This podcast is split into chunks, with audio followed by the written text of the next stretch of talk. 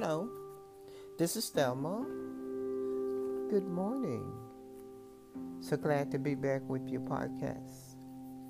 Listen, I have something new for you today. So many times we focus upon women, children, and sometimes it seems like the male gets left out.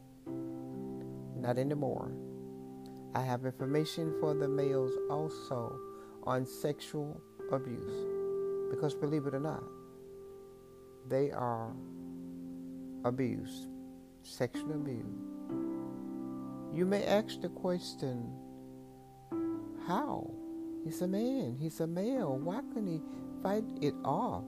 Well, some of it happened at two years old, three years old, four years old, even after some of them was grown up. It happened. But let's not judge. We're not here to judge. We're going to share some information with you this morning.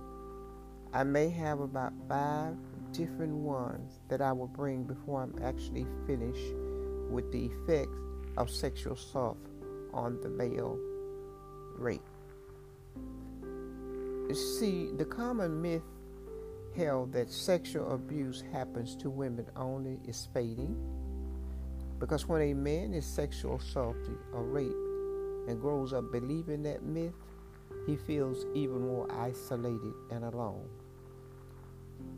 Some of the things that can trigger men after they've been violated, it leaves them feeling as if they are not a part of their body. Some things really trigger them the smell of others, especially aftershave or other body smell, can cause men to have a flashback and trigger bad memories. This is podcast number 316. Many male survivors states that when having sex with their partner, that's their wife, that they feel dirty and unclean once they have reached ejaculation. This is Thelma with From Brokenness to Wholeness. I have great information for you about the male sexual abuse, assault, whatever you want to call it. They have feeling just like we do. Listen, podcast number 316.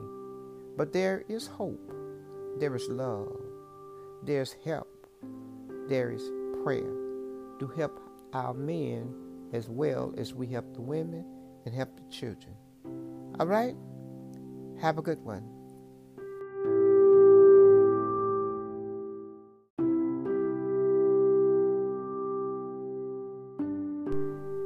Hello, this is Thelma again. This is podcast number 317. Continue to share with you men, male, and sexual assault. Yes, they do. Yes, they are violated just like women and just like children are. And podcast number 16 is where we started. It's podcast number 17.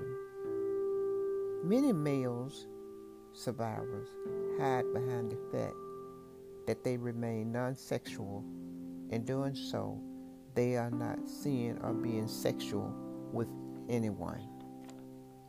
Others will eat, drink, misuse drugs to stop people from getting too close to them. They take on work that is not needed. So we can help you remove the ghost of the past and regain control of your life. We have an organization from brokenness to wholeness. We don't only serve women, we don't only serve children. We serve our great, powerful males also.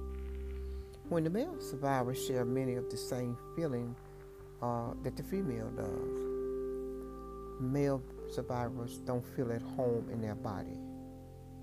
They don't feel comfortable expressing themselves sexually with anyone. Have you ever intentionally and physically hurt yourself? Have you ever found it difficult to listen to your body? Do you feel that you are or not a part of your body? Do you feel out of control of your feelings? Do you feel you sometimes don't understand all the feeling you are experiencing? Are you overwhelmed by the wide range of feeling that you have? Again, this is Thelma at From Brokenness to Wholeness, podcast number 17. In the relationship, sometimes men have problems. The expectation of their problem in the relationship. They find it too easy to trust and it's difficult in making commitment. They can't make commitment because they still feel alone even though they're in a relationship. It is hard for males to allow others to get too close to them, and yet they have so much to give. They have so much to give. They have so much to give. When you're in a relationship with someone who remind you of the abuse, that one is no good for you. But there is help. There is hope. There is love. There is prayer. There's counseling. There is from brokenness to wholeness. We're here for you. Thank you for listening. Again, this is podcast number 317. We have more for you.